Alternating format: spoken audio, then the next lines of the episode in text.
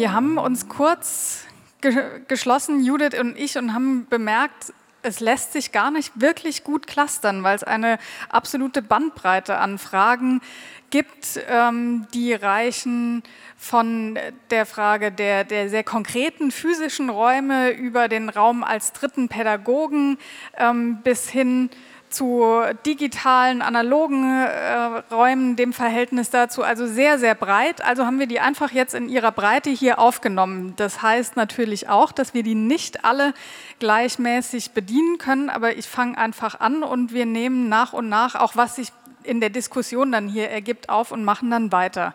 Es wird, das hat sich, glaube ich, gezeigt, hier sowieso immer auch alles gesammelt. Das heißt, auch diese Fragen werden gesammelt werden und werden das ganze Projekt auch weiter mitverfolgen, sodass das auf jeden Fall gesichert ist. Ich möchte mal einsteigen mit einer Frage, da waren sich zumindest zwei der Vortragenden hier einig, nämlich die Studierenden vor Ort zu haben. Und ich habe bekommen die Frage, Warum wollt ihr die Studierenden so vehement vor Ort haben? Was erhofft ihr euch davon, dass die Inhalte besser gelernt werden, wenn ihr direkt vor den Lernenden steht? Wer möchte beginnen?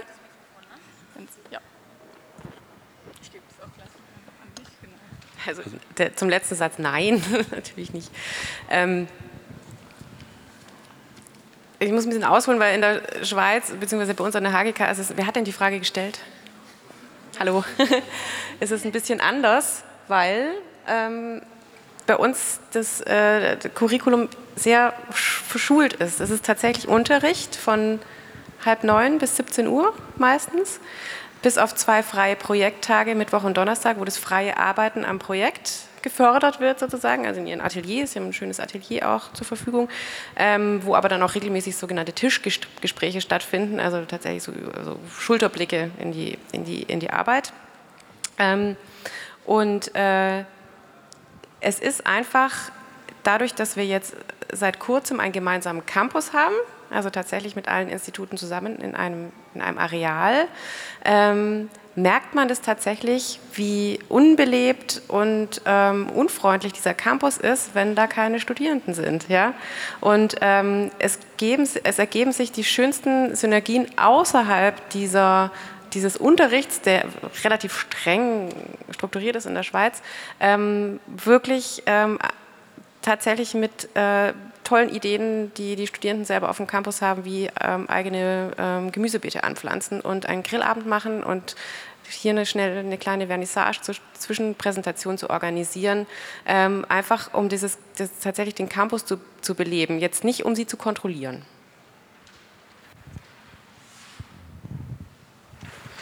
Also kontrollieren stand jetzt auch nicht da, oder? Also, nee, kontrollieren stand nicht da. Ja, genau. Äh, also insofern würde ich sagen, wenn ihr direkt vor den Lernenden steht, das klingt jetzt so, ne? also natürlich äh, nicht stehen, aber im Prinzip schon stehen, aber nicht vor den Lernenden, sondern mit den Lernenden in einem Raum. Ja? Und da spielt natürlich diese Situation eine Rolle zum Beispiel, also in den, jetzt im Fall der Architektur in den Studios. Ja?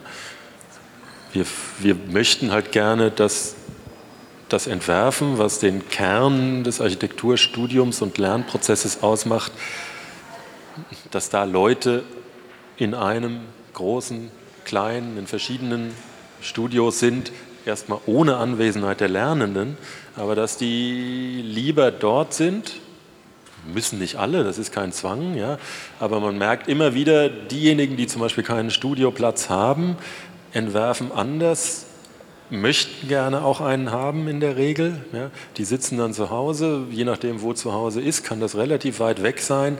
Äh, die haben nicht die Möglichkeit, informell äh, mit ihrem Nebenmann mal sagen, guck doch mal da drauf oder hilf mir mal gerade hier und so weiter und so fort. Also es ist eine ganze Kette von Möglichkeiten des Austausches, die einfach nicht stattfinden, wenn äh, die Leute anderswo sind. Ja?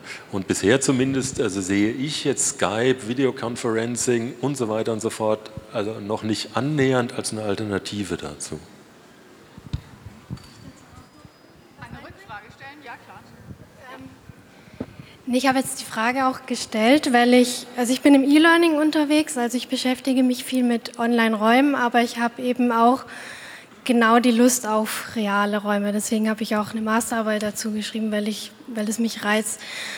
Aber ich wollte nur sagen, dieses nur das für toll zu finden und das andere nicht so toll, das würde ich differenzieren. Ich liebe es auch, mich mit Leuten hier auszutauschen, aber zum Beispiel habe ich ein paar Hobbys, die da finden sich hier und da und dort mal auf der Welt ein paar Leute, die sich auch dafür interessieren und sich mit denen online auszutauschen, finde ich auch total super. Also da sehe ich erstmal überhaupt keinen Widerspruch, ähm, muss ich sagen. Also ich weiß nicht, ob Sie einen sehen, ja, aber also klar, das ist eine zusätzliche Möglichkeit, die sehr, sehr wertvoll ist für bestimmte Tätigkeiten, ja. Aber äh, das ist vielleicht ein Punkt, den man da ableiten kann, den wir auch noch diskutieren sollten. Also Hobby wunderbar, ne? aber wir reden über Lernen und ähm, ich sehe da einen Unterschied zum Beispiel. Ja? Äh, das bezieht sich auch noch auf was, was vielleicht kommt das später auch noch, äh, auf eine Differenzierung, die hatten wir vorhin. Da hatte irgendjemand gesagt, also Lernen sollte im, äh, intrinsisch, wer, wer, hat das gesagt? Ja, genau. Oh, intrinsisch und ähm, ich weiß nicht, äh, also so Dingen sein. Das stimmt natürlich in gewisser Hinsicht, ja, aber also ich rede eigentlich nur von Lernen, also Lernen, wie soll man das sagen, ohne dass es blöd klingt, aber bewusstes Lernen tut auch immer ein bisschen weh, ja, ist auch extrinsisch. Ja? Also wir werden nie alles lernen, einfach nur durch Spielspaß und Social Media und Dingsbums und so weiter, sondern das hat was mit bewusster Anstrengung zu tun. Und das ist ein ganz wichtiger Punkt, äh, den ich auch angesprochen hatte äh, vorhin. Weil das so ist, äh, braucht es dafür auch bestimmte räumliche Voraussetzungen, die über diese informellen Gelegenheiten und so hinausgehen. Ja? Es gibt halt auch formelles Lernen und das darf man auf keinen Fall vergessen in diesem Zusammenhang. So. Also ich würde gerne noch zwei Punkte machen. Also zum einen, also finde ich es natürlich vollkommen richtig, also dass man differenziert und eben auch nicht sagt, also das eine ist nur gut und das andere nur schlecht. Ähm, was glaube ich aus soziologischer Perspektive ganz wichtig ist am, am Präsenzlernen, am, am, sozusagen am gemeinsamen Sitzen, auch im, im Hörsaal, auch wenn sozusagen Frontalunterricht ist im Extremfall, äh, ist das dann so sowas wie so eine Gruppenidentifikation überhaupt entstehen kann. Und ich glaube, das ist auch für Lernprozesse, auch wenn man sozusagen aufs Individuum schaut und wieder Wissen vermittelt wird, eigentlich ziemlich bedeutend. Und also diese Identifikation mit der Gruppe und auch vielleicht mit dem Lehrenden kommt, glaube ich, viel eher zustande, also wenn man sich also sozusagen auch körperlich begegnet und da sozusagen immer zur gleichen Zeit in der gleichen Situation ist. Ähm, das ist das eine. Und das andere, was ich noch sagen wollte, also das äh, kommt jetzt auch ein bisschen aus der Studie, die ich gemacht habe. Also da kam natürlich auch immer sozusagen die Virtualität mit rein und also wie ist das bei Videokonferenzen? Und also es hat sich da auch gezeigt, also dass ähm, ist jetzt sozusagen nur ein Beispiel, dass am Ende von Konferenzen das sozusagen ein sehr günstiger Raum ist, um sozusagen diese informelle Konsultation durchzuführen, weil alle sind sozusagen noch dabei einzupacken. Das Thema ist sozusagen noch präsent, man ist irgendwie auf die Arbeit fokussiert, man trifft vielleicht auch Leute, die man gerade interessant findet und von denen man gerade was gehört hat, was sie zu einem guten äh, Konsultationspartner macht. Äh, und diese Situation gab es sozusagen nie bei einer Videokonferenz, weil also man bleibt nicht einfach noch ein bisschen in der Leitung, wartet dann noch ein bisschen, vielleicht will noch jemand was sagen, das gibt es nicht, sondern alle legen sofort auf und dann ist dieser Moment sozusagen weg. Also vielleicht nur als Illustration zum äh, dem Mangel an informellen Gelegenheiten in dem Kontext. Also ich habe mich gerade gefragt bei der letzten Aussage mit dem Lernen muss auch wehtun oder tut weh. Ähm, wenn ich mir den, die Überschrift anschaue, wo und wie wollen wir lernen, ähm, ist die Aufgabenstellung nicht den Lernort so zu konzipieren und zu entwickeln, dass genau dieses Wehtun minimiert wird. Natürlich muss ich mich immer wieder mit Themen auch im Lernprozess beschäftigen, die mir eventuell nicht so liegen. Aber dann ist es ja die pädagogische Aufgabe, genau dieses Wehtun zu minimieren, damit ich trotzdem Lust drauf habe. Äh, da haben Sie natürlich recht. Ja. Äh, die Frage ist nur, wie weit geht das? Ich glaube trotzdem, dass effizientes Lernen ja, äh, also wehtun war natürlich überspitzt, äh, eine Anstrengung erfordert. Ja, das kann idealerweise zum Flow führen, das kennen Sie, dieses Flow-Phänomen, ja, dass man tatsächlich dann äh, etwas sozusagen so intensiv macht, dass man die Anstrengung nicht spürt. Aber bis dahin äh, muss man sich halt doch sehr häufig am Riemen reißen und sagen, ich ziehe das jetzt durch. Ja? Und jetzt gebe ich Ihnen aber recht, das wiederum sollte räumlich so angenehm wie möglich sein. Ja? Also wenn ich zum Beispiel in der Bibliothek Stunden über Büchern brüte, dann will ich da auch nicht noch äh, damit beschäftigt sein, irgendwie den Pulli immer an und auszuziehen, auf Geräusche zu achten, die nervigen Kollegen, die da mir äh, vorm Tisch hin und her laufen, das auch noch irgendwie wegzukriegen und so. Also in dieser Hinsicht absolut. Ja, wir brauchen Räume, die Lernen so angenehm wie möglich machen, über alle sinnlichen Ebenen. Ja?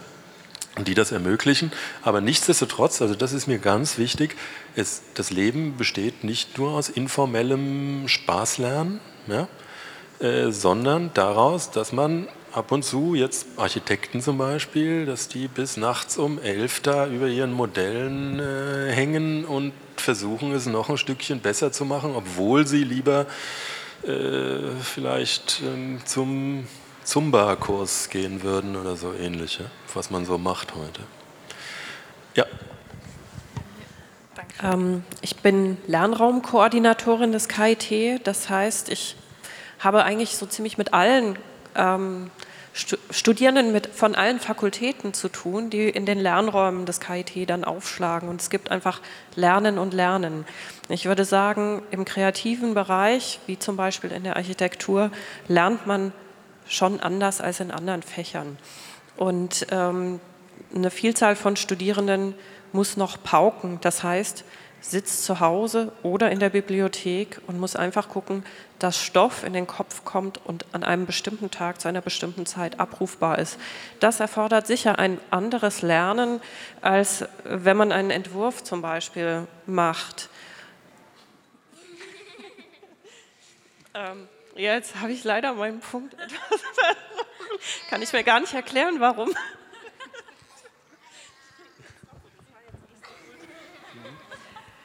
Dann würde ich aber vielleicht gleich anknüpfen, ähm, weil eben auch nochmal das Stichwort des Wohlfühlens gefallen ist. Hier haben wir nämlich eine ganz konkrete Frage dazu. Gibt es eigentlich Erkenntnisse dazu, wie ein Raum gestaltet sein muss, damit man sich in ihm wohlfühlt?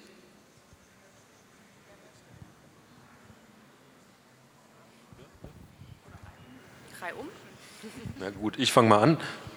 Also ich würde jetzt sozusagen aus äh, psychologischer Perspektive erstmal sagen, Abwesenheit von Stressoren quasi, also von, von Dingen, die einen irgendwie irritieren.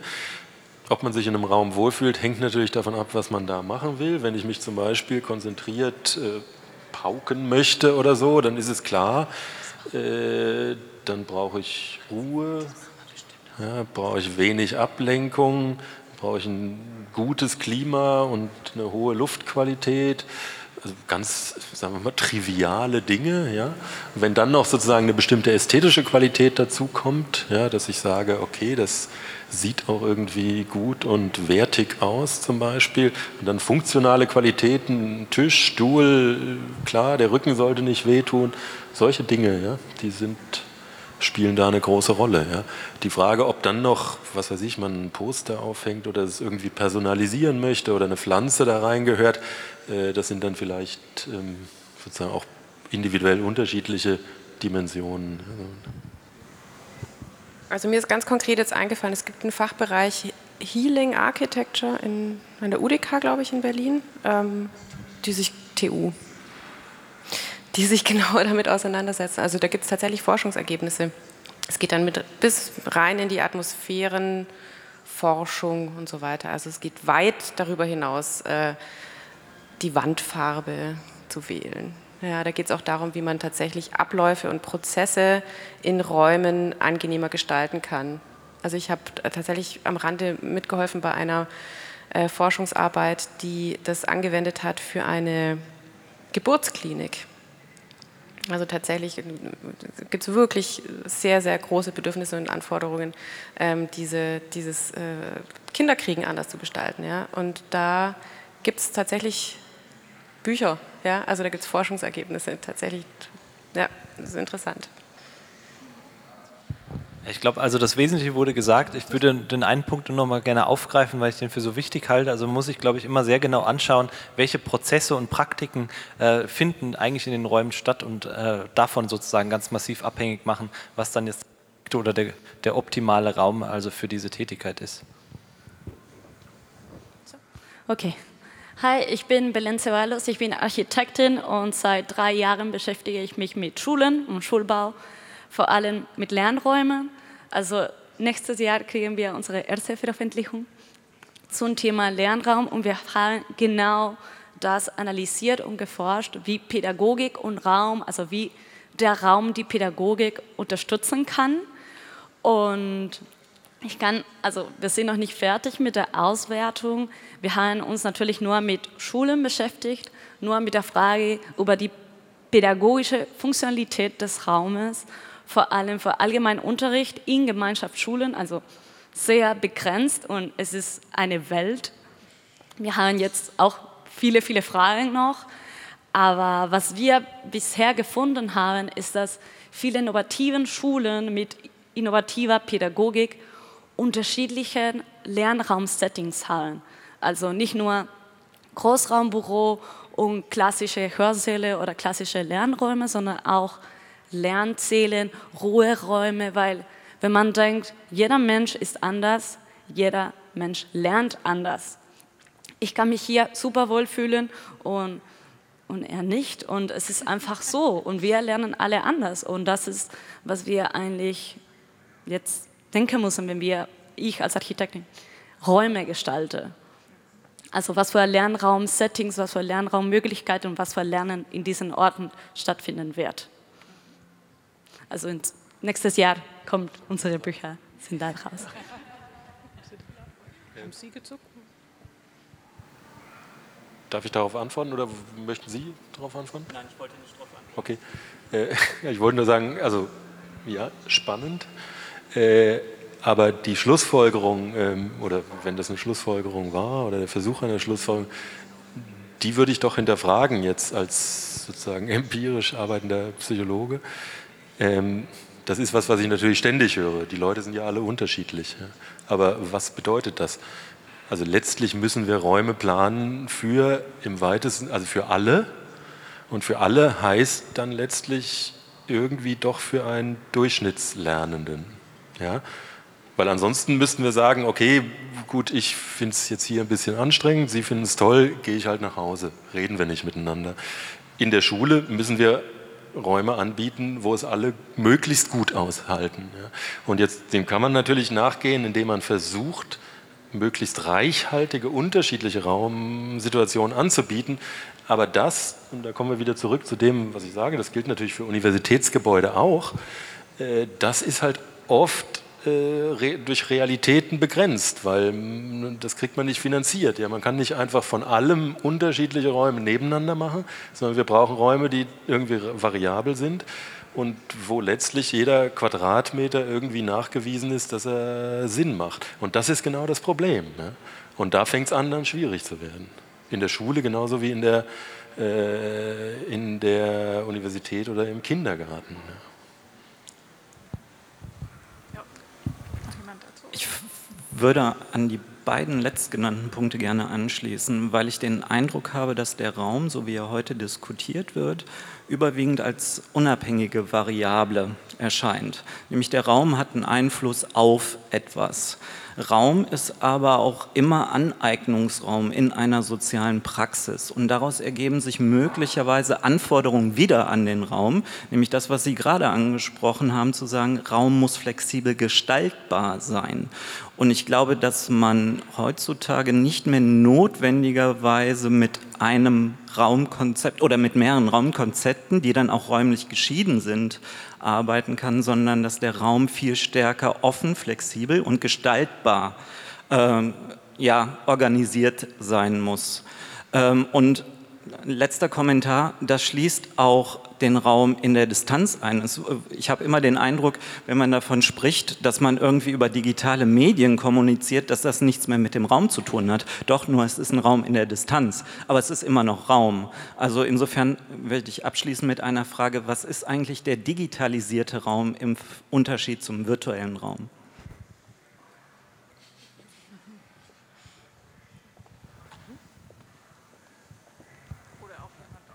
Also auf die, letzte Frage weiß ich ehrlich gesagt äh, direkt auch keine Antwort, aber ich finde erstmal den, den Punkt sehr wichtig. Also den hat ja Martina Löw auch sehr stark gemacht, also dass Raum sozusagen nicht einfach da ist und als Container auf uns wirkt und dann die Prozesse strukturiert, sondern dass er, und da hat Löw, also um das noch mal ein bisschen auszuführen, also hat sie eben noch eine Unterscheidung gemacht zwischen einmal Syntheseleistung, also wie interpretieren wir Raum, wie nehmen wir Raum wahr und auf der anderen Seite eben sozusagen auch, dass wir immer Raum mitgestalten, schon allein dadurch, dass wir unseren Körper in einer gewissen Weise platzieren und das ist, glaube ich, ein, ein ganz wichtiger Punkt. Und ähm, also in Anbetracht dessen, dass wir ähm, vielleicht auch äh, Kultur vermittelt, äh, sozusagen bestimmte Praktiken in Räumen auch etablieren, dass Raum sozusagen immer auf die gleiche Art und Weise immer wieder sozusagen praktiziert wird und ausgestaltet wird, äh, ist das, glaube ich, was, was man unbedingt in den Blick nehmen muss und sozusagen nicht immer nur das gebaute Arrangement betrachten soll, sondern eben auch gerade diese Prozesse, die sich da vielleicht auch verfestigt haben.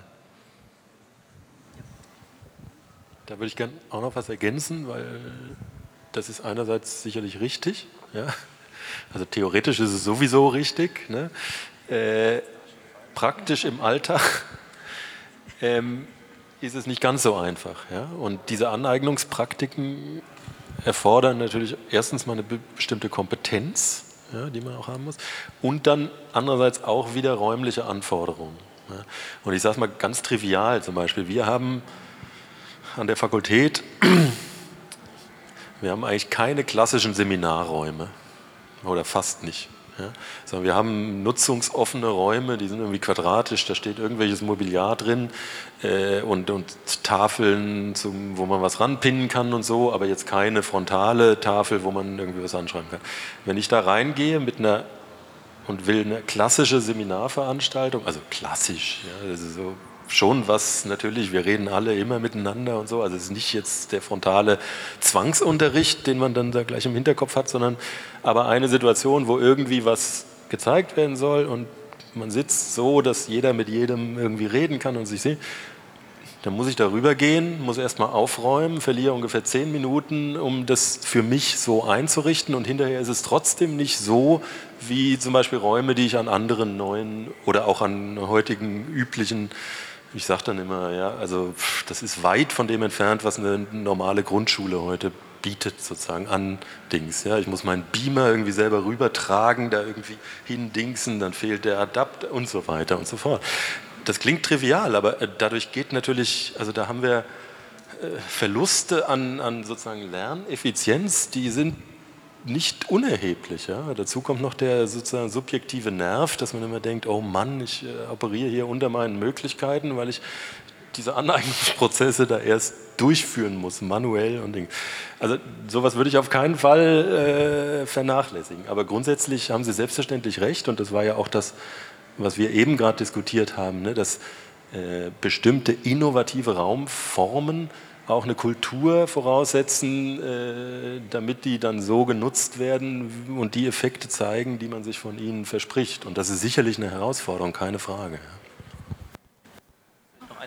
Also zur Ergänzung zur, zur, eigentlichen Frage, die Sie gestellt haben. Also äh, ich bin eigentlich der Ansicht, dass man auch, auch, gerade die virtuellen Räume, müssen wir ja auch nicht unbedingt Räume nennen, sondern es ist dann irgendwie möglicherweise medial vermittelte Kommunikation, ähm, eigentlich ganz ähnlich betrachten kann und äh, also eben auch danach fragen kann, also welche Möglichkeiten äh, bieten denn diese, also sozusagen diese virtuelle Umgebung und äh, auf der anderen Seite, was verhindern sie an Kommunikation? Also da gibt es also ganz schöne äh, sozusagen Klassifizierungen, wo dann eben auch äh, gezeigt wird, also gibt es möglicherweise diskrete Räume oder nicht? Also ist es diese Öffentlichkeit, die vielleicht automatisch gegeben ist, wenn man in einem bestimmten virtuellen Raum ist, dann sowas wie, also mit welchen Mitteln können wir überhaupt kommunizieren? Schreiben wir, sprechen wir? Das macht auch einen großen Unterschied. Kann man da parallel sozusagen arbeiten? Arbeiten, ist es wieder nachlesbar. Also da gibt es, ich habe jetzt neulich einen ähm, Vortrag gehört über 4chan, da forscht eine Kollegin von mir dran, also wo dann sozusagen das, was irgendwann mal gepostet wird, möglicherweise bald wieder verschwindet und sozusagen auch diese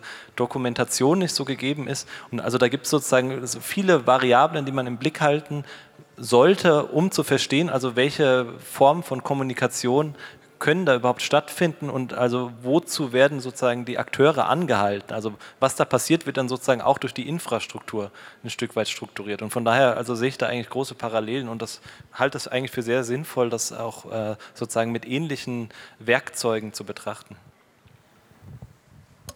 Ich nehme das quasi nochmal mit, äh, sozusagen auch als Appell nachzudenken über die Frage, was eigentlich Räume befördern oder behindern. Ja? Sicherlich kann man alles in jedem Raum irgendwie tun, aber die Frage ist, mit welchem Aufwand. Ja? Und äh, wenn ich Ihr Plädoyer so ein bisschen zusammenfassen darf, wäre das auch, die überhaupt mal Räume zu schaffen, die erstmal keinem wehtun.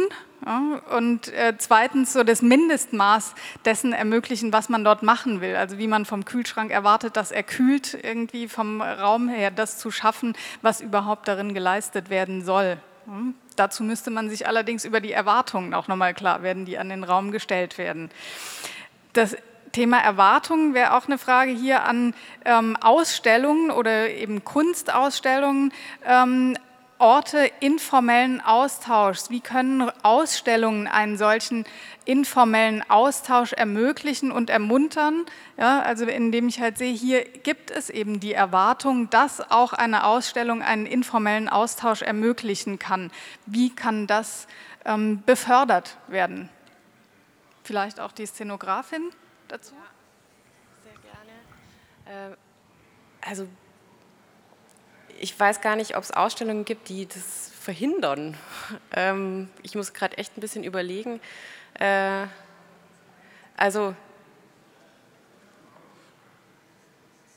ich glaube, man muss noch mal ein bisschen von einer anderen Richtung her überlegen, wer, wer die, die Person ist, ob das eine Einzelperson ist, als Individuum zu sehen oder als Gruppe. Das knüpft jetzt auch noch mal so ein bisschen an diesen digitalen Raum an, äh, der ja durch die Benutzung eines Interfaces äh, ja tatsächlich ähm, eine individuelle, sage ich jetzt mal spitz, ähm, Annäherung ist. Ähm, oder ob man tatsächlich ähm, den Austausch tatsächlich in der Ansprache der Besucher ähm, fördert, indem man sie entweder als Einzelperson durchgehen lässt mit einem Audioguide, was einen informellen Austausch komplett verhindert, ja, ähm, oder tatsächlich auch ähm, als Gruppe durchführt. Und man kann ja auch tatsächlich ähm, die Ausstellungsstücke so aufwerten und so inszenieren, dass man tatsächlich auch ähm, in irgendeiner Form äh, sich ich sage jetzt nicht interaktiv, äh, sich in irgendeiner Form ähm, auf, eine, auf eine andere Art und Weise äh, die, der, der, Kunst annähern kann. Da gibt es ja tausende, sitzen hier bestimmt wahnsinnig viele Leute, die ähm, sich mit Museumspädagogik und so weiter auseinandersetzen und auskennen. Viele Möglichkeiten, aber ich, ähm, ich weiß jetzt nicht, was damit gemeint ist, warum, warum ein, eine Ausstellung ähm, formell sein sollte, weil man dann bei den klassischen Museen still sein muss und die Kunstwerke nicht anfassen darf und solche Sachen. Ah ja, okay, jetzt weiß ich, was gemeint ist.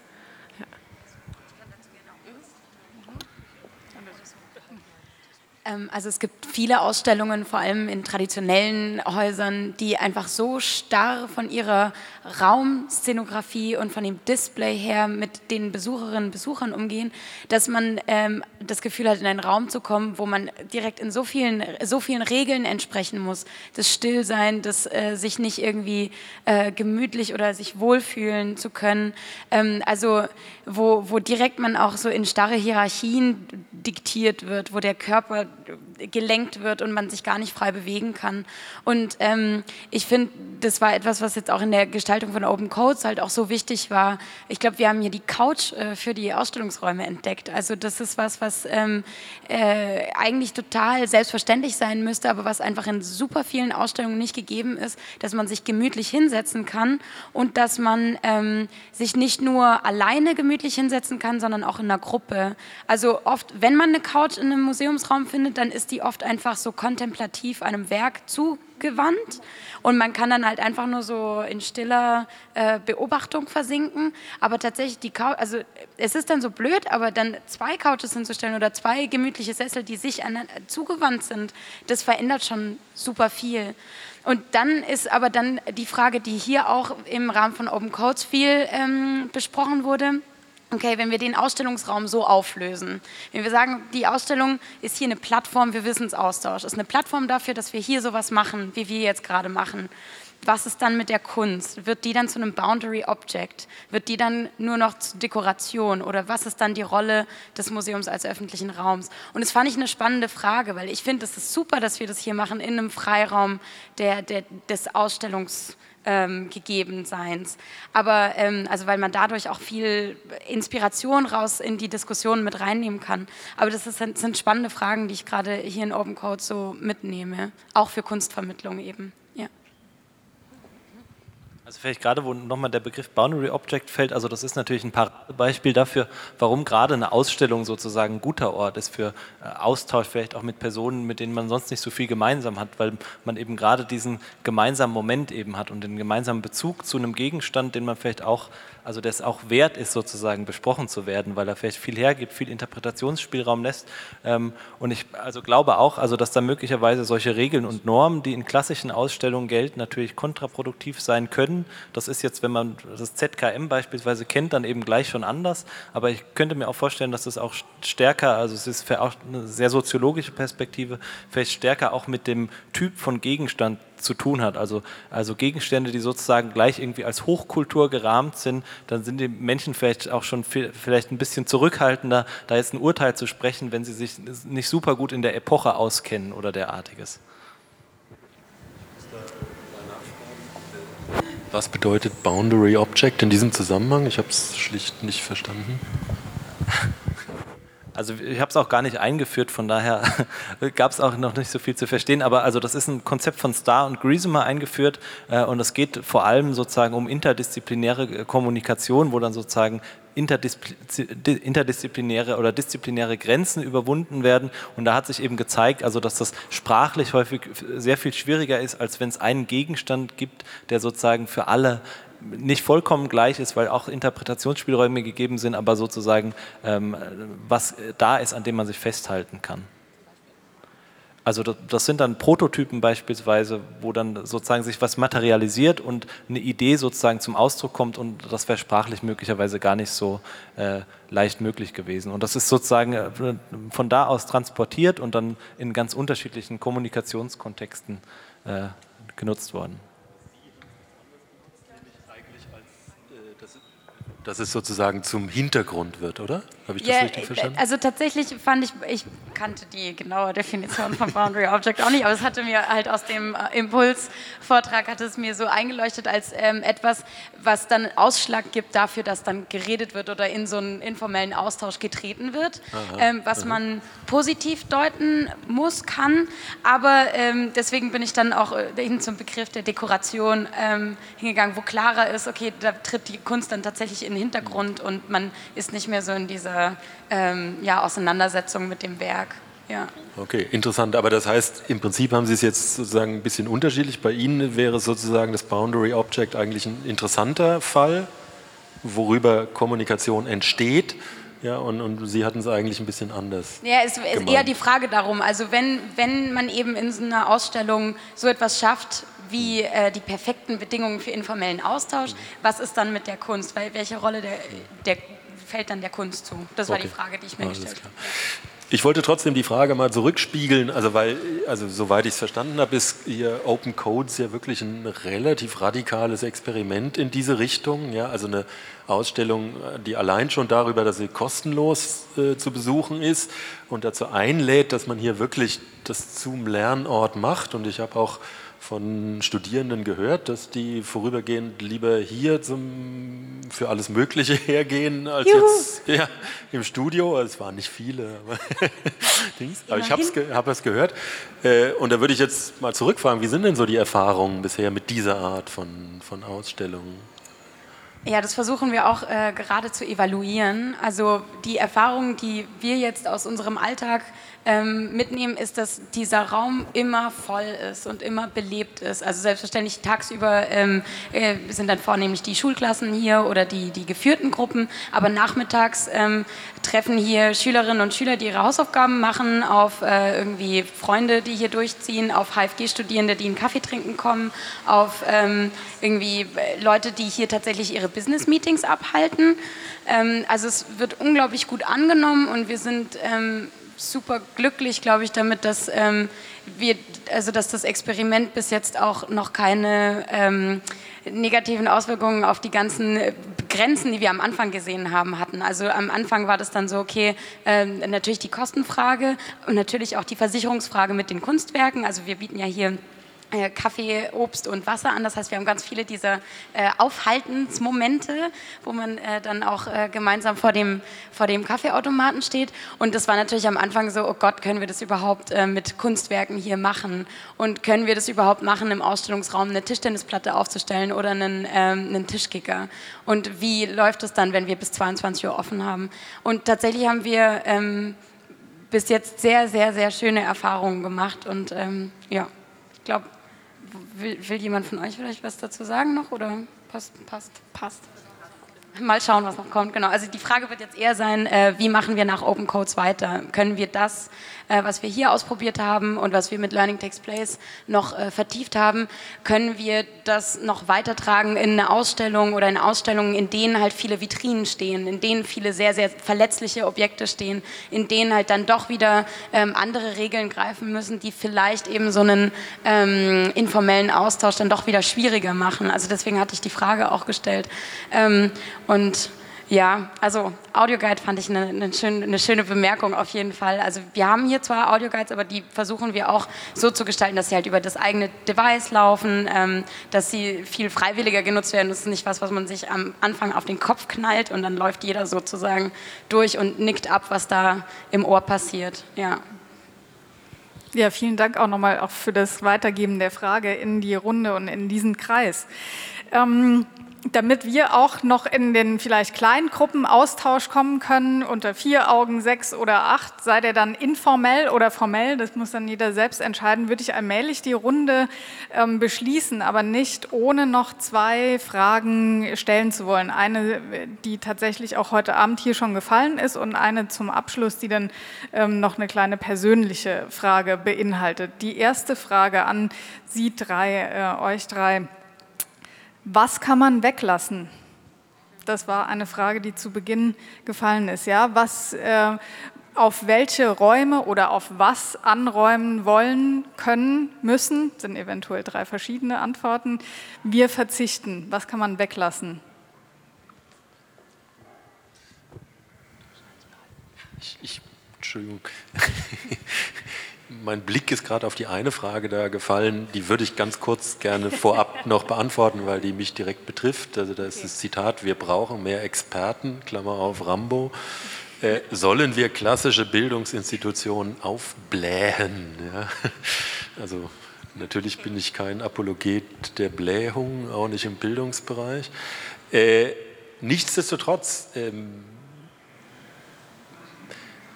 also im Augenblick sehe ich leider, würde ich sagen, wenig Ansatz dafür, dass die klassischen Bildungsinstitutionen nicht weiter wachsen. Ja?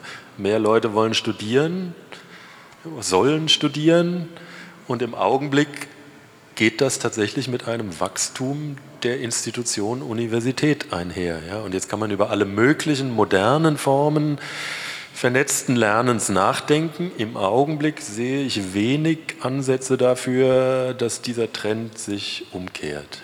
Das hat nur indirekt mit dieser Expertenfrage zu tun. Und wir brauchen mehr Experten, habe ich hoffentlich so nicht gesagt, äh, sondern ich habe nur gesagt, also das Wissen nimmt weiter zu, niemand kann alles wissen, immer mehr Leute müssen sich irgendwie spezialisieren, kommt man leider nicht drum herum. Äh, das, deswegen glaube ich, wir werden immer mehr Experten für alles Mögliche haben und die Aufgabe besteht darin, dass die sich halt nicht wie Experten im Wolkenkuckucksheim verhalten, äh, sondern dass die lernen, sozusagen auf Augenhöhe mit den Nicht-Experten sich auszutauschen. Das ist die Botschaft. Ne? Also ich bin kein äh, sozusagen Apologet jetzt hier des, des Expertentums im negativen Sinne, sondern ich sehe das gar nicht als, als was Negatives an. So, nee, was war die andere Frage? Was können wir wegnehmen? Ja, äh, da habe ich ja deutlich gesagt, ich, äh, ich weiß es nicht. Also mir fällt da relativ wenig ein. Ja, wenn wir wirklich angereicherte Lernorte brauchen, da wollte ich noch einen Punkt sagen, den ich oben äh, in der Ausstellung noch gesehen habe und in diesem Zusammenhang interessant fand. Da ist ein Punkt, den ich, den ich völlig richtig finde. Äh, Lernorte, Schulen und so weiter können auch Bewegungs- oder sollten Bewegungsorte sein. Ja? Da gibt es tolle Studien dazu, wie man das hinkriegt, äh, dass die Leute nicht mehr anderthalb Stunden irgendwie schlecht sitzen müssen, sondern auf Bällen hüpfen und weiß der Himmel was und alle zehn Minuten mal über den Gang laufen und dass es Außenräume gibt, wo Pflanzen sind und wo man gerne sich bewegt und so weiter, ist total sinnvoll, bin ich auch super dafür, geht aber mit einem räumlichen Mehr einher eigentlich. Ja? So. Also und, und so fallen mir lauter Dinge ein, die ich gerne irgendwie hätte in meiner Lernumwelt, aber leider wirklich tatsächlich fast nichts, worauf ich verzichten könnte. Ich könnte von meinem Individualbüro könnte ich ein bisschen was abgeben ohne Verlust. Ja. Also ich habe gar kein Einzelbüro, sondern sozusagen mit meinen Mitarbeitern und Dingen so ein Dreier-, Vierer-Büro und so. Das könnte ein bisschen schrumpfen. So. Also ich, ich weiß auch nicht, was man weglassen könnte, ganz ehrlich. Aber wir haben jetzt schon viele tolle Ideen gehabt, was ähm, dazukommen könnte. Und zumindest, dass mal eine angenehme Raumtemperatur ist. Also das fand ich natürlich jetzt auch nochmal sehr wichtig, also dass man so das, dass die Minimalanforderungen gegeben sind ähm, und wir nicht mehr im, im kalten Kloster auf harten Stühlen mit bei Kerzenlicht, wie es früher gemacht wurde, lernen, ähm, ist ja schon mal nicht schlecht. Also ich, ich, glaube, und das ist ein Punkt, den wir ja auch schon angesprochen hatten, also dass man die Frage einfach nicht so grundsätzlich beantworten kann, aber was man, glaube ich, tun sollte, und also das ist ich, wirklich geboten, sich immer zu fragen, also was sind eigentlich die Prozesse, die da stattfinden sollen und also woran macht man denn fest, dass der Raum jetzt gut ist? Also ist da Lernen besser oder ist es vielleicht, also beobachte ich auch oft, wenn so Innovationszentren gebaut werden, die haben natürlich nicht nur äh, sozusagen den Zweck, äh, Innovation hervorzubringen, sondern das ist ein repräsentativ, also die sollen nach außen vor allem mal vermitteln, dass das Unternehmen innovativ ist.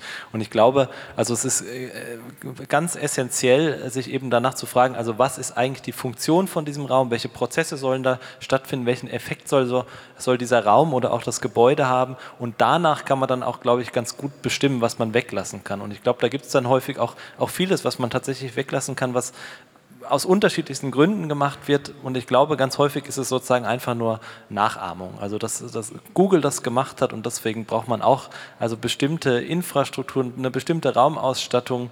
Äh, also, ich will jetzt auch gar nicht bestimmte Raumausstatter beleidigen, aber also es gibt natürlich auch viele, die da eine Agenda haben und die wollen also, dass, dass Räume auf eine bestimmte Art und Weise ausgestattet werden, weil die einfach Geld damit verdienen. Und ich glaube, man muss sich wirklich sehr genau fragen, welche Prozesse hat man eigentlich und welche Faktoren von Raum beeinflussen eigentlich diese Prozesse und dann kann man auch vieles andere weglassen. Okay, doch, ganz kurz, ganz kurz. Mir fällt da gerade noch was ein, also weil wir hatten über Bibliotheken gesprochen und tatsächlich ja, hatten Sie auch gesagt, Bibliotheken sind klassische Lernorte, wunderbar, ganz toll und so. Äh, Vielleicht können wir sie auch noch kurz rückspiegeln. Also da fällt mir zum Beispiel leider auch nur eigentlich ein Meer ein. Und ich äh, kann, also als ich in Cottbus war, da haben wir auch als neue Bibliothek so ein, äh, das IKMZ, das Informations-, Kommunikations- und Medienzentrum bekommen von Herzog und Demeron, ganz tolle Architektur, sehr offen und so weiter. Und da haben wir mal eine kleine Evaluation danach gemacht. Äh, und es funktionierte sehr gut und die Leute haben irgendwie miteinander kommuniziert und da sind wie gewünscht Leute von außen reingekommen, ähnlich wie in der Seattle Library auch, die da sozusagen also Schwellen überwunden haben und dann da auch ein bisschen Party gemacht haben und so weiter und so fort. Aber äh, wir haben zum Beispiel festgestellt, dass die Leute, die wirklich konzentriert zum Beispiel an ihrer Abschlussarbeit arbeiten wollten, dort nicht mehr hingegangen sind, sondern nach Hause. Und das finde ich total schade. Also die gute alte Bibliothek sozusagen als jetzt wirklich Ruhe, ruhiger, würdiger äh, sozusagen Raum der konzentrierten Bücherverehrung, jetzt mal überspitzt gesagt, die würde ich so gern, also ungern sozusagen komplett aufgeben. Ja? So. Und das ist äh, auch noch ein wichtiger Aspekt, also wie man da Entscheidungen trifft, damit nicht überall nur moderne Mediatheken stehen. Ja? Äh, so auch dieser Coulon Beispiel zum Beispiel in Frankreich. Ne? Überall gibt es diese Orte, die sind irgendwie toll, aber es sind halt keine Bibliotheken mehr. Und für eine bestimmte Art von Leuten, die müssen dann in ihr Kämmerchen wieder sich verziehen. Dankeschön. Und damit äh, kommen wir zur letzten Frage, die etwas persönlicher ist. Was haben Sie zuletzt von jemand anderem gelernt?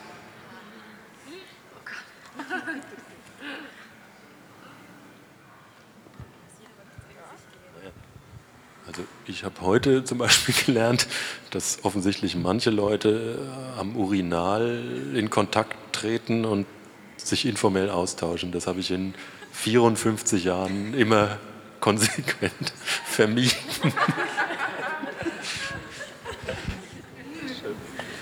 Die ganze Zeit lernt man hier neue Sachen. Ja, das habe ich, ich ganz, ganz viel gelernt. Also allein die soziologische Perspektive fand ich schon sehr, sehr spannend, auch schockierend, weil es ja natürlich auch in der Beobachtung ist es natürlich auch ähm, frustrierend zu sehen, dass tatsächlich der Austausch nicht funktioniert oder dass wirklich da so eng, also tatsächliche Ängste und Nöte ähm, da sind. Ähm, und ich übertrage das natürlich sofort ähm, auf, auf unsere Studierenden und, und die Klasse. Und ähm, das, also das ist was, was ich tatsächlich jetzt auch mit nach Hause nehme, wirklich ähm, tatsächlich auch nochmal diese Dynamiken zu durchleuchten. Ja, schön. Also ich habe in der, der, Runde natürlich auch viel gelernt, fand die Diskussion sehr spannend. Das wäre jetzt der letzte Moment, in dem ich was gelernt habe. Äh, habe äh, kurz heute Morgen, als ich den Vortrag vorbereitet habe, äh, noch mit einer Kollegin Austausch gehabt und bin dann überhaupt auf den Titel gekommen, den ich jetzt eigentlich ganz schick fand das hat, war für mich ein, sozusagen ein groß, großer Lernerfolg, wo ich wieder gemerkt habe, das bringt doch irgendwie was, weil ich habe ganz lange über den Titel für meine Dis nachgedacht und habe dann eben einen gefunden, den ich gut fand und dachte, das ist optimal. Und heute würde ich einen anderen geben, nachdem ich mit anderen Menschen gesprochen habe. Super. Vielen Dank. Dankeschön. Das ist ein gutes Schlusswort tatsächlich auch, das Miteinanderlernen.